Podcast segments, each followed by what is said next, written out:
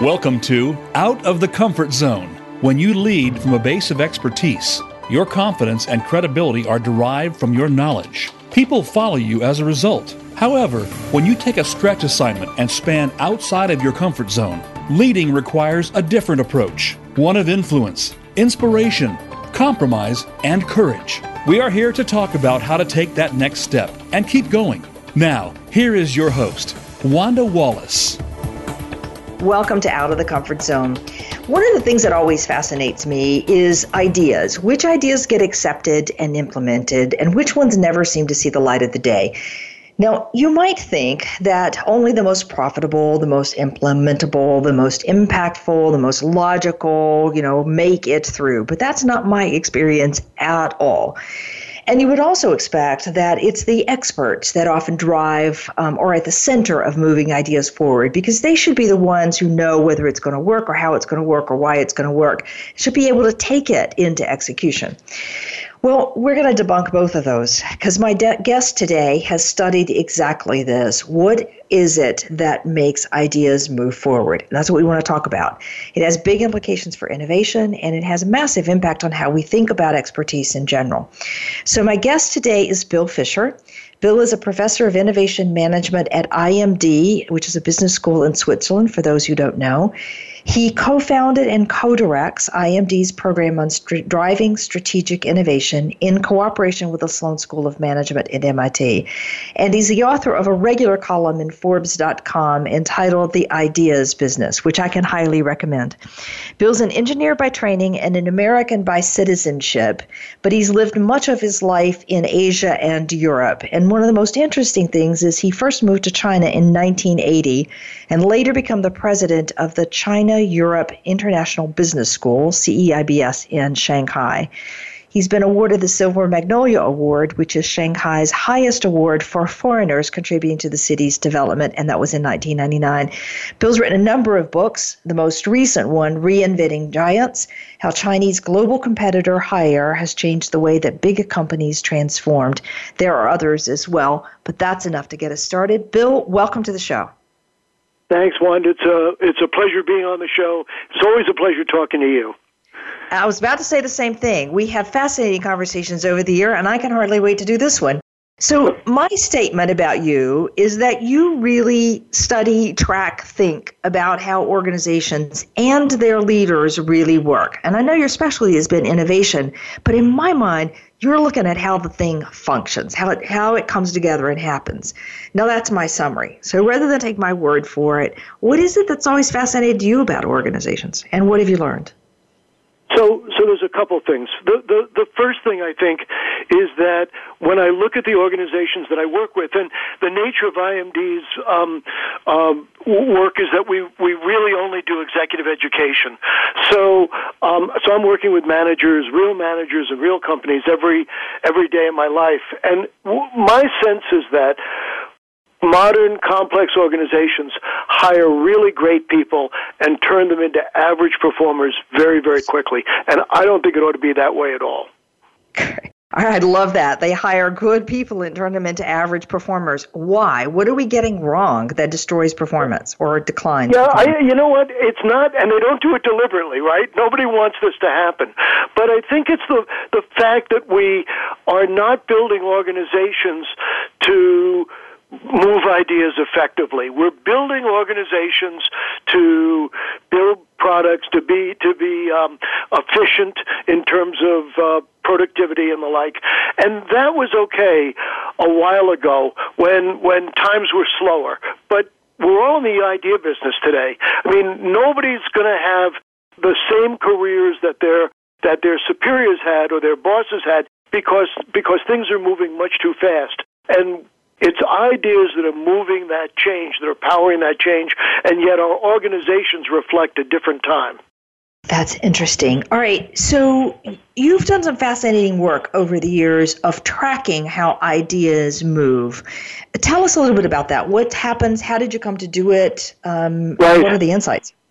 Yeah, so I, I I started because my my doctoral work was on the um, the economics of invention, and one of the and my dissertation advisor was interested in team size, and so we would look at the output of of, of patentable inventions, um, but, and and compare it to team size and try to draw conclusions, and as that work progressed, um, it, I became more curious about what was actually going on in those teams rather than just measuring their size, but trying to get some feel for the dynamics of um, of conversations. That's why I, I got into the conversation business because w- what I found, and this was based on the work of a fellow by the name of Tom Allen at MIT years ago, is that you can take a look, you can do sociometric mapping of how ideas move through organizations and get a really good idea of, of both the speed in which they move, but also the richness, the, the novelty that gets either associated with those ideas or subtracted with those ideas. So we set out to measure people talking to one another. We did it in the Research Triangle Park, and um, and w- we were able to to see as Tom Allen had found out, that in most organizations, there's only a handful of people who are at the nodes of the conversational networks about work. They're the people who bring ideas into the organization. They're the people who are able to make the links with with various performers, various thinkers within the organization. They're the really the key to how well, uh, if if I can use the term, how well an organization thinks. Okay, so I have to go back just to make sure we're all on the same page. When you say that there's only a handful of people at the nodes, what do you mean by a node? How do you define a node? So, so ideas don't move straight through an organization. They move, they move in in very strange ways, often like a pinball machine. And what happens is is that there's a, a small set of people, maybe as few as 10 to 15 percent um, within the organization, who are able to take different ideas and put them together. And and those people are characterized. We we refer to them typically as T-shaped people. P, T-shaped people are people who have a broad perspective on the world. They're not they're not uninformed. They're not dumb, but they're broad. The other type of people that we look at are I-shaped people. They're very deep, but they tend not to be quite as interested or curious about what others are doing. They tend to be focused on what they're doing almost always the I people are creating really rich insights into the world around us, but those insights are very narrow and typically are are, are not exactly what our customers are looking for are not exactly the sorts of things that will differentiate us in the marketplace. So we need some people who are sort of like switches in a telephone network who can put different ideas together and then move them more effectively because they have, um, you know, uh, this, this broader, they're more social for, for, for, for many, for, among many things. So they can move ideas more effectively. So these people who um, I love the T-shaped and the I-shaped. It's such a great de- description of what people do. Yeah. Uh, so if you um, were to think about people who are at these nodes, um, blanking on the name, we've they've been called connectors in other places. right, right, or gatekeepers. Gatekeepers in the way of opening up gates rather than closing them. So they open. All right, and let me see if I can give you an example and make sure this is on the same page you were. A number of years ago, with a company that will remain nameless, we did an innovations exercise with their top 60 creative thinkers, contentious creative thinkers, I might say, around the world, and asked those groups to come up with some ideas. In and of themselves, the singular ideas that the group came up with were not that novel or that interesting, but combined at the executive team level by the executive team members, they became really powerful ideas. That's what you mean, I presume, by connecting yeah, ideas. Exactly. Well, there's there's a you know when you look at the history of invention and innovation, serendipity plays a really important part, and serendipity is when chance collisions take place, and um, and and new ideas and really dramatically different ideas come out of those collisions. And I guess I'm of the opinion that serendipity is too important to be left to chance. So, so what I'm looking for is ways of trying to load the odds in our favor that those collisions will happen more frequently and will happen among a wider range of individuals so we have a better chance of getting really some interesting different ideas. All right. So then you find in this sociometric mapping, which is just really mapping who's talking to whom, how frequently. A lot of that is being done electronically now, not just right. in verbal conversations, but in the email conversations. You find people that are much broader and that are more the connectors, and they bring yes. ideas together. And you find people who are I shaped and much deeper, so they may have some ideas, but they're not the movers of the ideas. Okay. That's correct. All right. Yes. So how do you how do you create more collisions then? Well, you know, there's a bunch of ways to do it. I mean, uh, so earlier when you introduced me, and that was a very nice introduction, you made the point that I'm really interested in micro level types of of of, of um, managerial interventions into the innovation process, and and that's really true. I'm really convinced that the difference between highly innovative organizations and, and, and less innovative organizations is based on the choices, the, the choi- managerial choices that are made about, for example, they, really they're really granular choices. Who's invited to, to meetings? Um, where do the meetings take place? What time do they take place? What's the ambiance of the room? Who sets the agenda? Those are very small pedestrian types of choices, but when you put them together, they, they, they're our best hope for getting different voices to be heard and, and different insights to be considered than what we typically look at. All right, so the different voices, the different insights would be the secret for having different ideas collide. Is that right? I think so. Yes. I mean, some of it's going to be chance.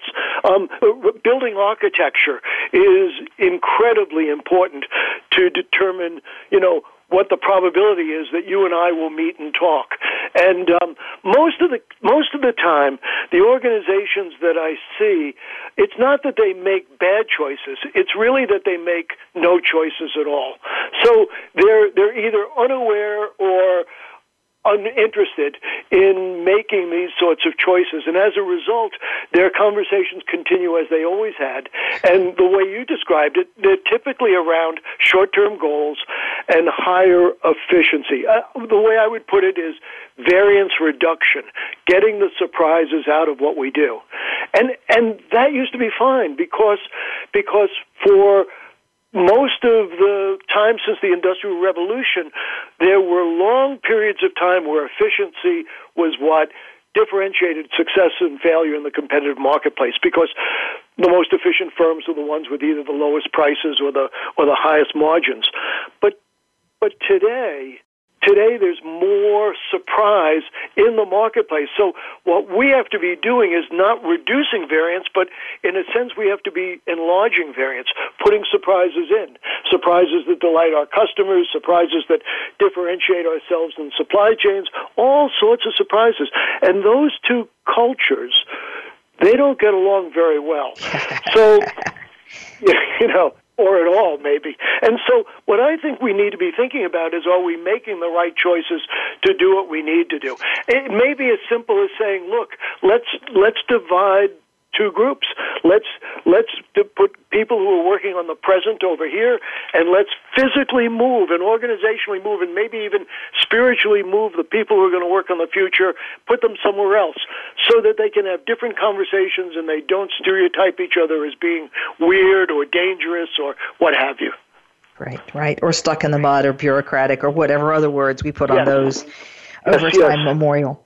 I think this is fascinating, this notion that what we have to do in companies is enhance the variance. And for especially for expertise driven leaders, I believe their mantra is about managing the risk.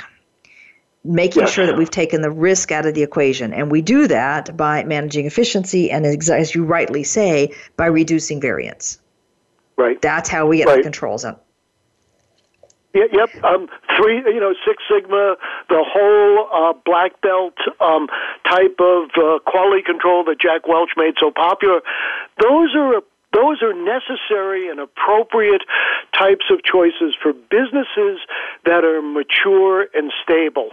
But you know, lately there, there there are fewer and fewer businesses that can count on st- stable maturity for very long, and so the the the methodologies that succeeded in the past are no longer going to be the methodologies I believe that will succeed in the future. Yeah, that makes a ton of sense as well. I think you're right, and we're not prepared for that.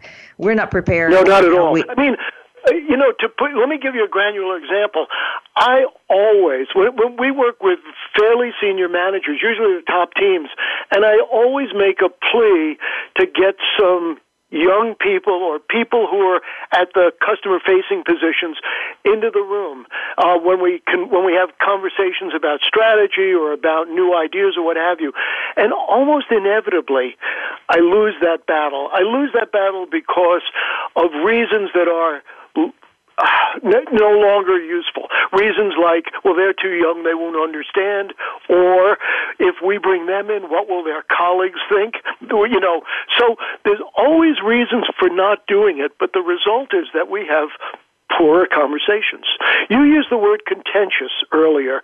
I I think that as we approach the future, we need to build teams and organizational cultures, but particularly teams that are more contentious rather than less. And and the reason why is because the future is unknown whereas the present is uncertain. We're really good at managing uncertainty. We can change assumptions and make predictions. But when we go into the unknown, we're really not even sure what the rules of the game are, who our rivals will be. So we need to be experimenting much more than we have in the past. And, you know, in a sense, we need to be setting up hypotheses to be to be critiqued, um, to be addressed, to be attacked, to be tested, what have you. It's a fairly contentious environment, and that requires a different type of leadership style. Yeah. I actually believe, consistent with this, we're getting off on innovation for the moment, but I believe that the top performing teams, any company at any level, anywhere in the world, are the ones that are really good at dealing with contention and conflict. They almost embrace it, they know how to lean into it, they know how to discuss it and manage it without tearing the team apart. It doesn't become a fight. Yes. It just becomes a constructive debate. And geez, are those teams few and far between, in my experience. Yeah, I mean, even not, not only in a team environment, but even in the uh, social media, for example, or conferences that I go to, rather than testing ideas and rather than challenging them in, in a non-destructive fashion, what, what I'm seeing is over and over and over again, people are selling their ideas and there's no opportunity or less time or, or it's not the right place to really begin to enter into a debate or a discussion about, well, what are the merits of those ideas or what if the assumptions change? There's, we're just not taking the time to do, to address the unknown in a, in, in a sophisticated fashion. Right. That's yeah. Yes. Everybody wants the solution that's been done and tried and tested. Thank you very much. We'll have one of those. Let's go as opposed to let's talk about the assumptions, as you, as you rightly said. All right, so Bill, let's go back though to this whole point about innovation, and I back to your notion of T-shaped individuals and I-shaped individuals. So the T are broad, and they have presumably a broad network, so that they bring ideas together from disparate places across the organization, inside and outside. The I-shaped are more of the expertise that drill deeply into their own particular area. Are there other qualities about T shaped people or I shaped people that are worth noting? Well, I, so there are, I, and I, I want to make sure that, that neither is better or worse. They're just different. I shaped people. Um, tend to succeed. Well, the, the, performance management systems that we use in most organizations tend to reward I-shaped people because their output is more easily measurable. Um, T-shaped people can't help themselves. I, they they simply can't help themselves. They're too curious about a variety of things to be able to become I-shaped. So they might have I-shaped envy, but it's not going to help. And and yet, most organizational performance management systems um, don't recognize them. They don't recognize the contribution that they're making, um, and so their T-shaped behavior is literally coming out of their lives um, with very little reward other than the intrinsic satisfaction of being involved in a lot of different conversations. All right. Um, and ca- can you move an I shaped person to more T shaped and vice versa? Or is this recognizing where I am and working with what I've got?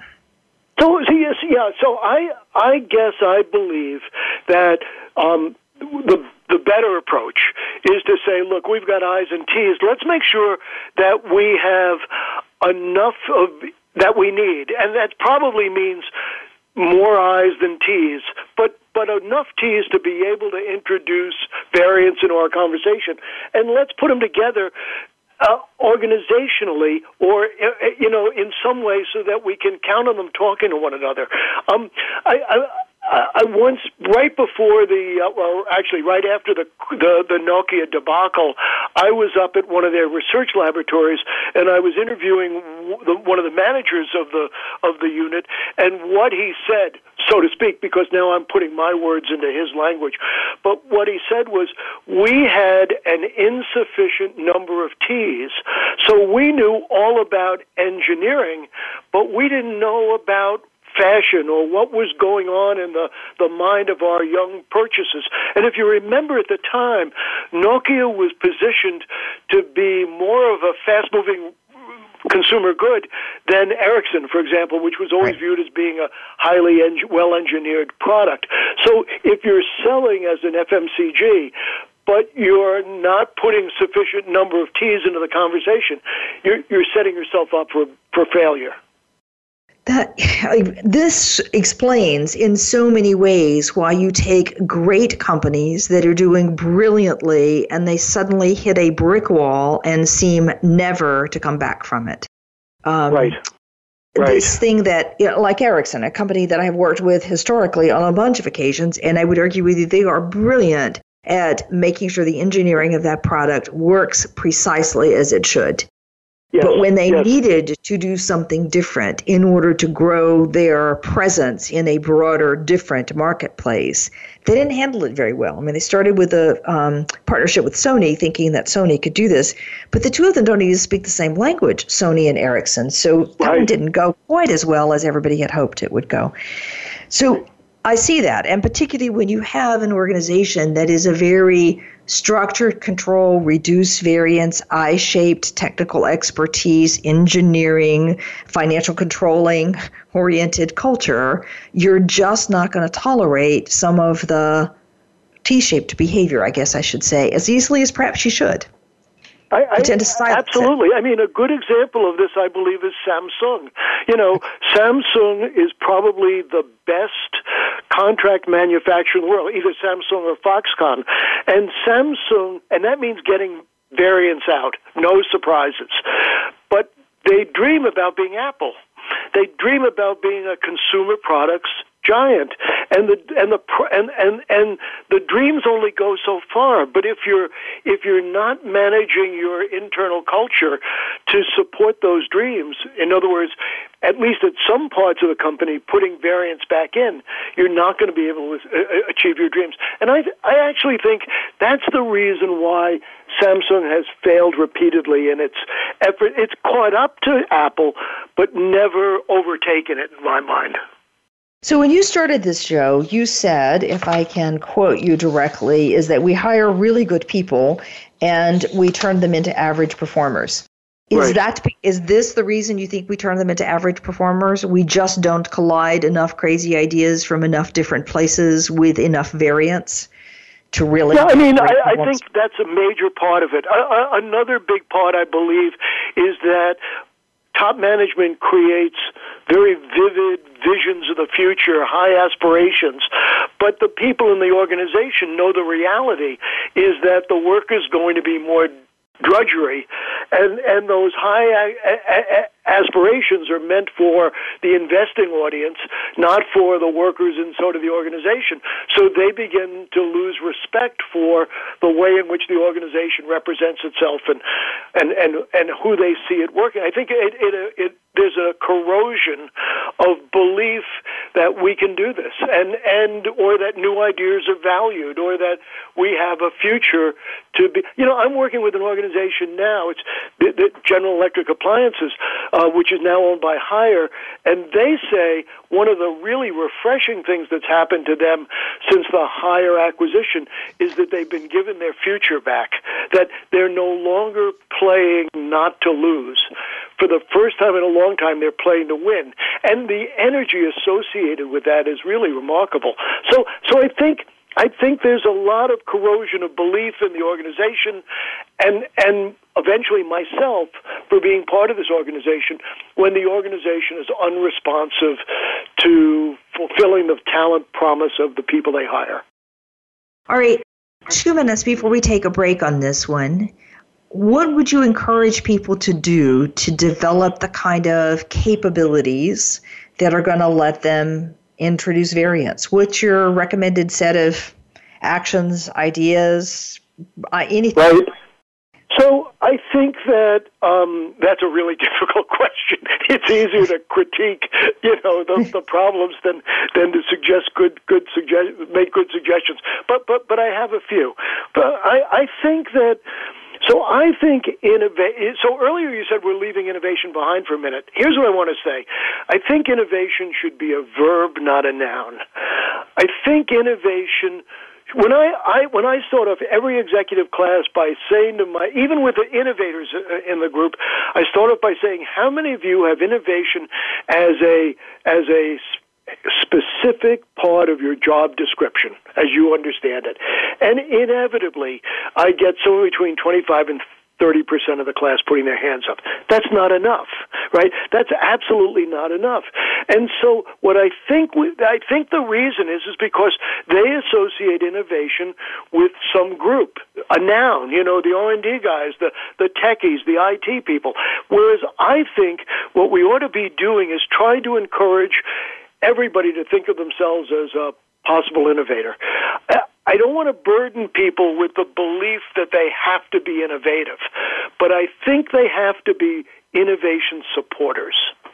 And and I think that therein begins the, the, the I think that's critical. And then the, the complementary piece of this is to say that Change is continuous and not episodic. Change is every day. Somewhere, customers, supply chain, materials, somewhere, change is possible every day. It, and, and we need to think of it as a, a positive thing rather than something that is, um, you know, onerous or something we want to avoid. And my sense is that if we can put those two things together, we can begin to create organizations that you know, are curious about how they can become more innovative in HR, in marketing, you know, in talent retention, and then begin to take some chances and practice those things. Small, bearable risks, not crazy, wild, you know, complete transformation. But I think if you begin to build a culture over time of an organization where people are uh, authorized to take some chances and and to you know to promote both failures and successes and talk about them. Then you then you're at least putting the organization on a pathway into the future that has a higher probability of uh, of, of encouraging change so i think I think innovation, innovation does this all the time. It, it, I mean, at least in highly prof- uh, respected innovative firms, they're doing these things all the time. I believe innovation should become the informer of leadership skills in the future. That, that, or at least be in that conversation. That we need to be thinking about what are the lessons of innovation that we can apply to you and I, the individual leader, so that we can begin to change our behaviors and encourage others to, to, to, to emulate that. Wow. Okay, there's much to pursue on that idea, Bill. So great opportunity to take a break. We'll come back. Um, okay. With me is Bill Fischer. Bill is a professor of innovation management at IMD, and as you can tell, quite passionate for a long time in his professional career on what it takes to make teams and organizations be more innovative. And I think the thing, Bill, in this part that really sticks out to me is this notion of increasing variance not decreasing, mm-hmm. controlling it, and producing efficiency, introducing variance and having ideas collide as a way of introducing that variance. And there's the spark for innovation. When we come back, though, we're going to carry on this conversation about how do you create a culture around innovation that does exactly what Bill just said. We'll be right back.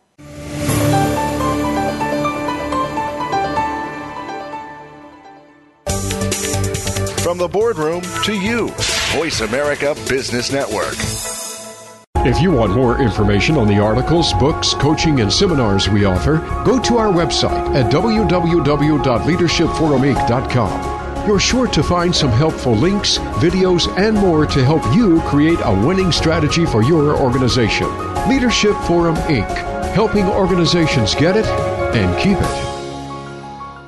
If you are interested in the business of rental equipment, be sure to check out Rental Equip Talk Radio with host Donald Charbonnet. We talk to some of the top names in the rental industry, as well as cover topics that include safety, training, fleet management, legal issues, and more. We'll also cover the history and future of the rental equipment industry. Rental Equip Talk Radio can be heard live every Wednesday at 1 p.m. Eastern Time, 10 a.m. Pacific Time on the Voice America Business Channel. Tune in to the Soul of Enterprise Business in the Knowledge Economy with co hosts Ron Baker and Ed Kless. Ron and Ed will show you how to recognize that wealth is created by intellectual capital. It's all in the possibilities that we can create and that are created for us. These possibilities are destined to be discovered by human imagination and through the service of others, creating a brighter future for all of us. The Soul of Enterprise is heard live every Friday at 1 p.m. Pacific Time, 4 p.m. Eastern on the Voice America Business Channel and simulcast at the same time on the Voice America Variety Channel. Have you had a chance to check out Voice America's online magazine and blog? If you love our hosts and shows, check out articles that give an even deeper perspective plus topics about health and fitness, movie reviews, philosophy, business tips and tactics, spirituality, positive thought, current events, and even more about your favorite hosts. It's just a click away at blog.voiceamerica.com. That's blog.voiceamerica.com. The Voice America Press Blog. All access, all the time. From the boardroom to you, Voice America Business Network.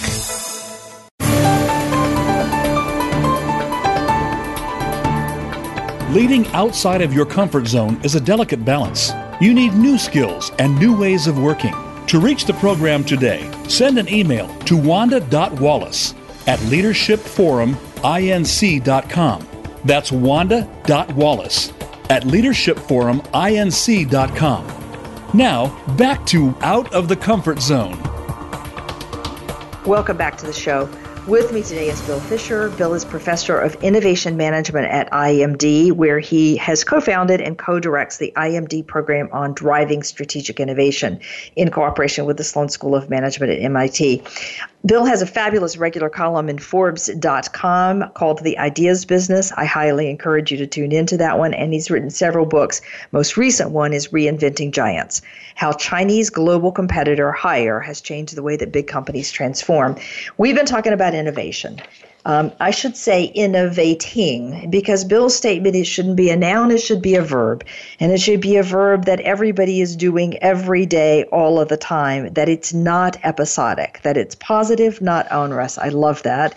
And the general notion that what we need to be doing is increasing variance, particularly as you're looking forward into the future where the future is unknown and it's only different ideas and the ability to deal with the contentious, competing different ideas, bring them together, stitch them together, that creates the real innovate process, I guess is the way I will use it. Now, Bill, you gave a great statement at the end because I want to focus now on so, how do we get there? How do we get organizations that are open to this notion of taking bearable risk and that feel that they, you know, want to promote and authorize changes? And you said that innovation should become the informer of leadership skills, that we should apply the lessons of innovation to us as individuals Tell me what yes. you mean more specifically by that. So, so I, I think if you look at contemporary innovation, um, theory, if you will. That's too grand a term. But if you think about what people are talking about today about innovation, there's a number of characteristics that I think have to be part of an organization's culture if they're going to succeed in the future, and I'm assuming through innovation first and foremost is it has to be customer centric. Um, it, it, it, has to that has to be the orientation of everybody, and and it's the customer experience. It's not just the customer. It's that it's an appreciation for the journey that the customer goes through, and a recognition that there are many places to intersect that journey with with things that win a customer over. But the customer experience is is, is primary. Second is because the customer experience is changing so fast as a result of you know the the the, the our our world in an, in a new internet age, um, because we're and soon to become Internet of Things, because our our world around us is changing, so are our expectations. But changing so fast that we have to be experimental in the way in which we address the customer experience. So, because we can't predict the unknown, we've never been there before. So, experimental is the second characteristic, and because we experimental suggests that we're not going to get it right, you know, frequently, we have to be fast. We have to be fast to get into opportunities. We have to be fast to get out of the ones that aren't working out. I think we have to be open um, and inclusive because increasingly the customer experience is so complex that no one organization can do it itself. And that's the reason why ecosystems are becoming so important. Um, and we have to be, um, I, I believe, generous in terms of the opportunities we create for others, the, the recognition and rewards that we share with others, because what we need to do is build ecosystems that are able to jump from one S curve, if you will, that characterizes an industry to the next. And the only way you do that is by watching out for your ecosystem partners. So my sense is that if we give if we give leaders that set of characteristics or attributes of innovation, it's also a good start for talking about how are you doing in your leadership to, to, to be faithful to those attributes. From somebody who does leadership and regular, this is music to my ears because if there is anything you would in that if you look at any employee survey in any capacity anywhere, any 360 evaluation, any of that, what is it that makes a leader inspirational? You're going to come up with some very similar components. This notion that mm-hmm. you're willing to experiment, and that means move fast in and fast out. I would label that just as priority setting. Are we going to keep doing this thing really? Or can we all see that this is a waste of time now? That's it's another, or what is it that really matters here? And this open, inclusive, um, you described it in terms of the ecosystem, so the partners in the world that allow you to deliver the customer experience. I think about it in terms of the ecosystem of all the different voices and perspectives and contributions that get made to each other's success inside yes. the organization. Um, and diversity obviously fits right in there, but I want to talk more about diversity of thought, diversity of perspective, diversity of experience. Right. And then generous with time. I think one of generous with time, but you also said generous with recognition and rewards. I worry in some ways that what we're doing with performance management and bonus reviews and year-end feedback and ranking systems and etc is just driving people to be, as you said at the beginning, more I-shaped and less T-shaped. Yes, um, yes, very it, much so. The more I can focus on my deliverable, me, what it is that's in my objective set, the better I'm going to do over the wrong time. And that kills generosity. And by the way, kills collaboration. And you would argue with um, killing innovation. So if we start with just those three experimental, open, inclusive, and generous and talk about where they apply inside and outside the organization, I can't imagine a better starting point for evaluating your leadership, your leaders in general. Yes, I, I, I would agree. You know, I think it's important to make the point that every organization has a few, has a present and a future, and they have to manage both of those. And you, it's not just about the future because if you ignore the present, you'll never get to the future. But if you don't pay attention to the future, you know the present was um, will be defeating and and and what i see is so much of what we do in organizations is present centric. It's all about the short term. It's all about today, and and so that's the justification for not taking risks, and that's the justification for eh, not being it, not being generous and being demanding of our of our value chain partners or our ecosystem partners in ways that reduce their commitment to working with us in the future. So I, I think that we need to recognize that there are fundamental differences between the present and the future, but we have to protect the future because the present the present is measurable, the you know the present is tangible, and and those things carry a lot of weight in the political conversations of the firm. Yes. And you don't. You're right. You're right. You can't throw that out because you're throwing the baby out with the bathwater. In effect, you don't right. want to lose what's there, but you don't want to. You don't want to starve it either, for that matter. So that's the future oriented. So, Bill, are you a believer that the sort of innovating aspects need to be pulled out and separated from the present protection aspect? Do they have to be um, in different places or locations, or can they? So that's a great question, and I think that question is the most debated topic among people who look at organ at innovation at the organizational level today, because the the quote unquote preferred solution is to is is to split those two groups, and and the present remains where it is, and the future we move somewhere else. This is what Nestle did with Nespresso. This is what IBM did with the PC Junior. This happens all the time, and the the good thing about that is it allows the future to be measured on its own and taken seriously as a as a legitimate part of the organization, um, and and it allows it to have a different culture. And I, I think the most recent example of this is um, uh, Alphabet, the the reformation of the Google community into a holding company Alphabet, but then very different cultures within the different businesses. So um, so the the people who are doing life extension research are not supposed to be measured or act or or organized in the same way as the people who do advertising search. So okay. so and that makes sense to me. But the problem is is that you're condemning the people who are working in the present to no future because they will continue to do what they're doing in the ways that they're doing it at present and at some point that model runs out of steam and and what what's fashionably called disruption occurs and they're gone. So I think the alternative, much more difficult, but the alternative is to say, we know ways of managing in the future, customer experience centric, experimental, fast, generous, da, da, da, open, inclusive. And we're going to do that in every part of our business. And we're going to say that we're going to hope that every part of our business has a future, but it'll be a different future than the present.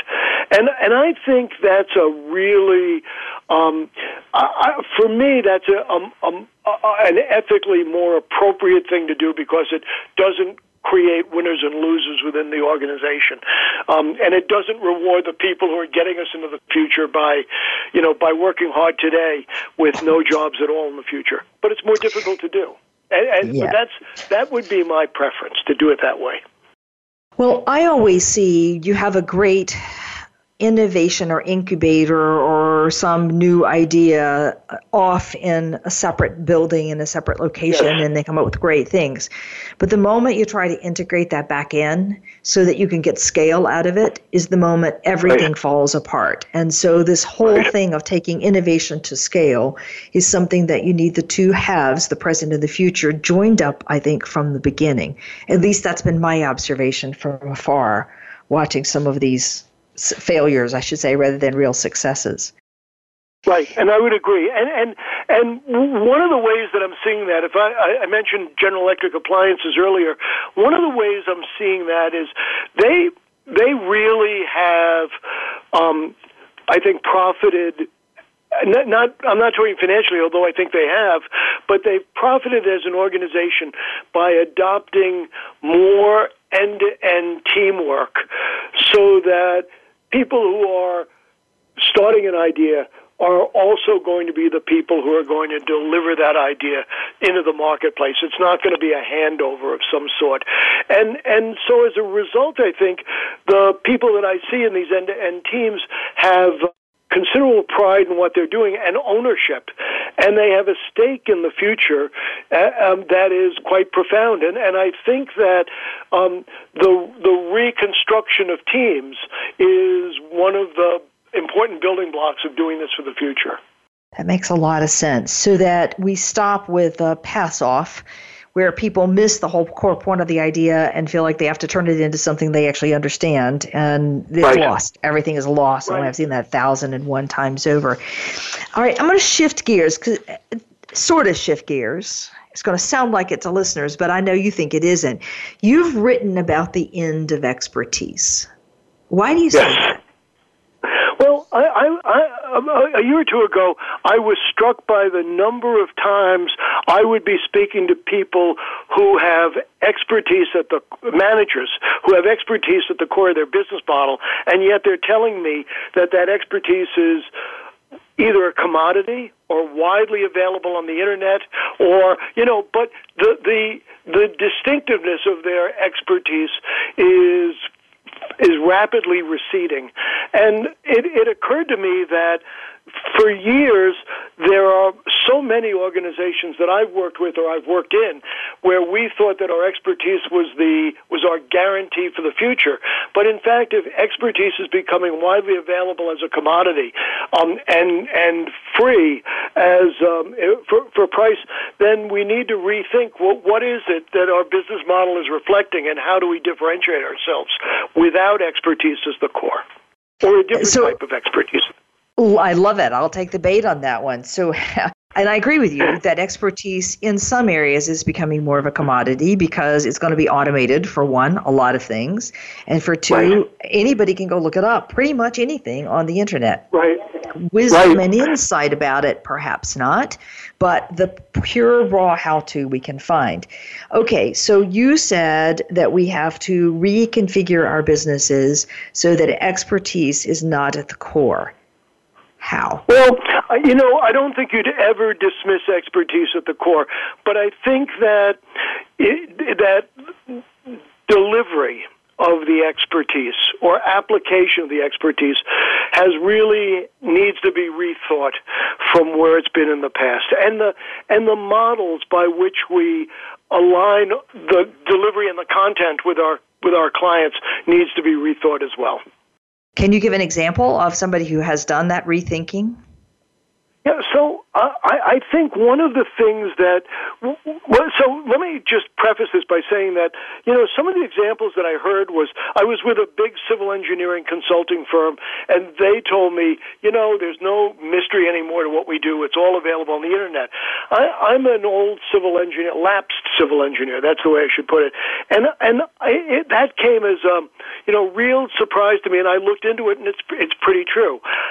Similarly, I was I was in Singapore when um, the Singapore government was experimenting with Watson for uh, walking rounds in medical schools, and, and I'm aware that that experiment didn't work out the way that everybody had hoped, but it's not the end; it's just the beginning, and and there'll be more of applications of artificial intelligence to, to, to, to, medicine and law and things of that nature. I, I was with a, um, a, a, Swiss private banker who told me that um, the, the, secret to their success is an algorithm that they use for um, asset management. And when I pressed her on what she used, she said, "Well, I I found an, an algorithm on the internet that's um, uh, cheaper and more effective. Actually, free and more effective. So this is the sorts of things I was seeing, and you know, what I what, what that seemed to me is that we need to redefine our relationship with the client. It can't just be the purveyor of solutions that are based on on on private knowledge, but increasingly it has to be a more integrated relationship with the with, with the client around uh, a multitude of things. So T-shaped people are going to become more important. Um, they've always been important in consulting because in consulting um, you need T-shaped people to to pick up a conversation at a social event and carry it through to a proposal. The proposal gets written by eyes, but it's the T-shaped person, usually a partner, who's who's selling the and leading the and, and then leading the team. Um, but I think we need to rethink how we do this with other organizations as well. Um, I and the timing, right? So maybe increasingly some of the expertise that we share with our clients should be not um, solution providing expertise, but provocation expertise. Maybe maybe the, the the goal is not to tell them what to do, but to get them thinking differently as an organization, so that they use their tacit knowledge to be able to solve the problems rather than relying on our external um, uh, expertise. Uh, and those those sound like easy those sound like easy conversions, but they're not. The, everything changes. The, the, the, the, the talent that's required, the, um, the way in which you convey the information, the, the, the, the period between one conveyance and the next. I, I can see almost continuous sharing of, of, of, of information, whereas in the past it came in the, in the form of a very impressive report. Um, the pricing of this, um, and, and all of these sorts of things really challenge the existing business models. This is, um, I'm going to connect two fairly disparate thoughts here because it strikes me that what you're saying has a lot of merit. So, this notion that we change the relationships we have with our clients so that we're not mm-hmm. information providers or solutions providers, we're much more engaging them with thinking or with challenging them, confirming what they know. And ultimate, what you're saying is we have a relationship with those clients and right. they come yes, right, trust us. And the ultimate goal, you know, is the classical trusted business advisor. Okay, right. But, so but we see that that's not a bad place to wind up. Yeah. We see that in the services business for sure. So financial services, professional services. But I'm going to now make a move to consumer goods side. Um, a guest on the radio show a couple weeks ago, Anne Bahr Thompson, talking about brand citizenship. So classic, basic brands like Apple, that right. people like and trust and are willing to admire and therefore be loyal to starts with right. number one in the equation is do I trust you? Are you providing something useful for my life? Are you making my life better? And then we move on to a lot more of the intangibles that I believe as a customer you provide and that therefore make me loyal to you over the long term. We're not talking about corporate social responsibility. We're talking fundamentally about the trust equation at a new level. And it strikes yes. me that's what you're saying here is that this whole relationship I, you know, trust dynamic is at the heart of it. Absolutely. I I always thought that I owned the Apple brand. I, I've been Apple um, a user since probably 1982, uh, uh, probably exactly 1982, with my first Mac SE.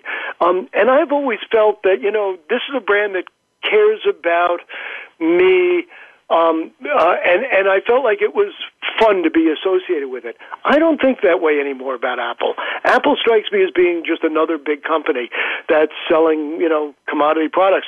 I'm locked into them because of iTunes and iPhotos and stuff like that, but I don't have the the exuberance about this relationship that I used to have. That's interesting. And I would say, if you listen to Anne's model too, you would say that Apple has lost some of the things that actually really gave it some of their identity in the first place. Exactly. Um, exactly. Uh, yes. And one of those, interestingly enough, Bill, for you, is how they treat their employees. Yes, and and um, I, I think that the old days where where you know you think back to the the, the Mac and and the creation of um, well in, in the creation of the iPhone and the teams that created the uh, the Apple Watch and I've written about those in in my Forbes column. Those teams were really interesting in the way in which they were assembled. They were diverse. Um, they were highly experimental. They were big risk ta- you know big risk takers and the like. But you don't get that sense anymore you don't even get that sense when you walk into the Apple retail outlets anymore. Um, it, it's it's it's too big. It's it's too successful. The biggest problem with innovation is success. You know? and um, I think we're seeing it with with I think we're seeing it at the in, at the firm level with Apple, but I also think we're seeing it at the industry level with smartphones, which which I believe are now plateauing in terms of um, their ability to to, to address the customer experience. And um, I, I fully expect that this is a target for disruption in the not too distant future. Yeah, will be interesting to see who does that and how they do it. I think you said an interesting thing there. So, just in our kind of wrap up, Bill, you said that the problem with innovation is it leads to success. And I'm going to parallel that by saying when we have success, that means I need to protect something. And I protect something by increasing efficiency and reducing variance. And therein, as you would argue, kill the innovation that started it in the first place. Yes, yes. Absolutely. Yep. Right. And and it's because the that the because typically in mature industries um, where products risk becoming commodities, um, and I think the smartphones are clearly there now. Price is important. That means efficiency is important. And once again, we're talking about variance reduction and the ability to, you know, to to create a big surprise gets diminished by the portfolio compliance that's required from complex organizations that are offering many things that are integrated together for what's considered to be a quote unquote seamless customer experience. And, and I think we reach a point at the industry level, because I think industries get disrupted, firms don't. You know, eh, we, we not only lost Kodak, we lost AGFA and the film yeah. business at Fujifilm. We not only lost Nokia, we lost Sony Ericsson and Motorola. And the, when, when, when you think about okay. what happens, at some point, I believe the customer's life begins moving faster than the ability of the firms to respond, the, the incumbent market leaders to respond. And Bill, we're going to have to point, stop. Sadly, we're going to have yes. to stop. And I think that was a perfect moment to end. My guest okay. today is Bill Fischer. The notion is about innovation, and innovation is a verb increase variance, collide ideas, and get extremely centered on the, how fast the customer's experience is moving. Bill, thanks for being a guest today. It was fabulous. Thanks, Wanda. It was great being with you. Join us next week for another episode on how to get out of your comfort zone.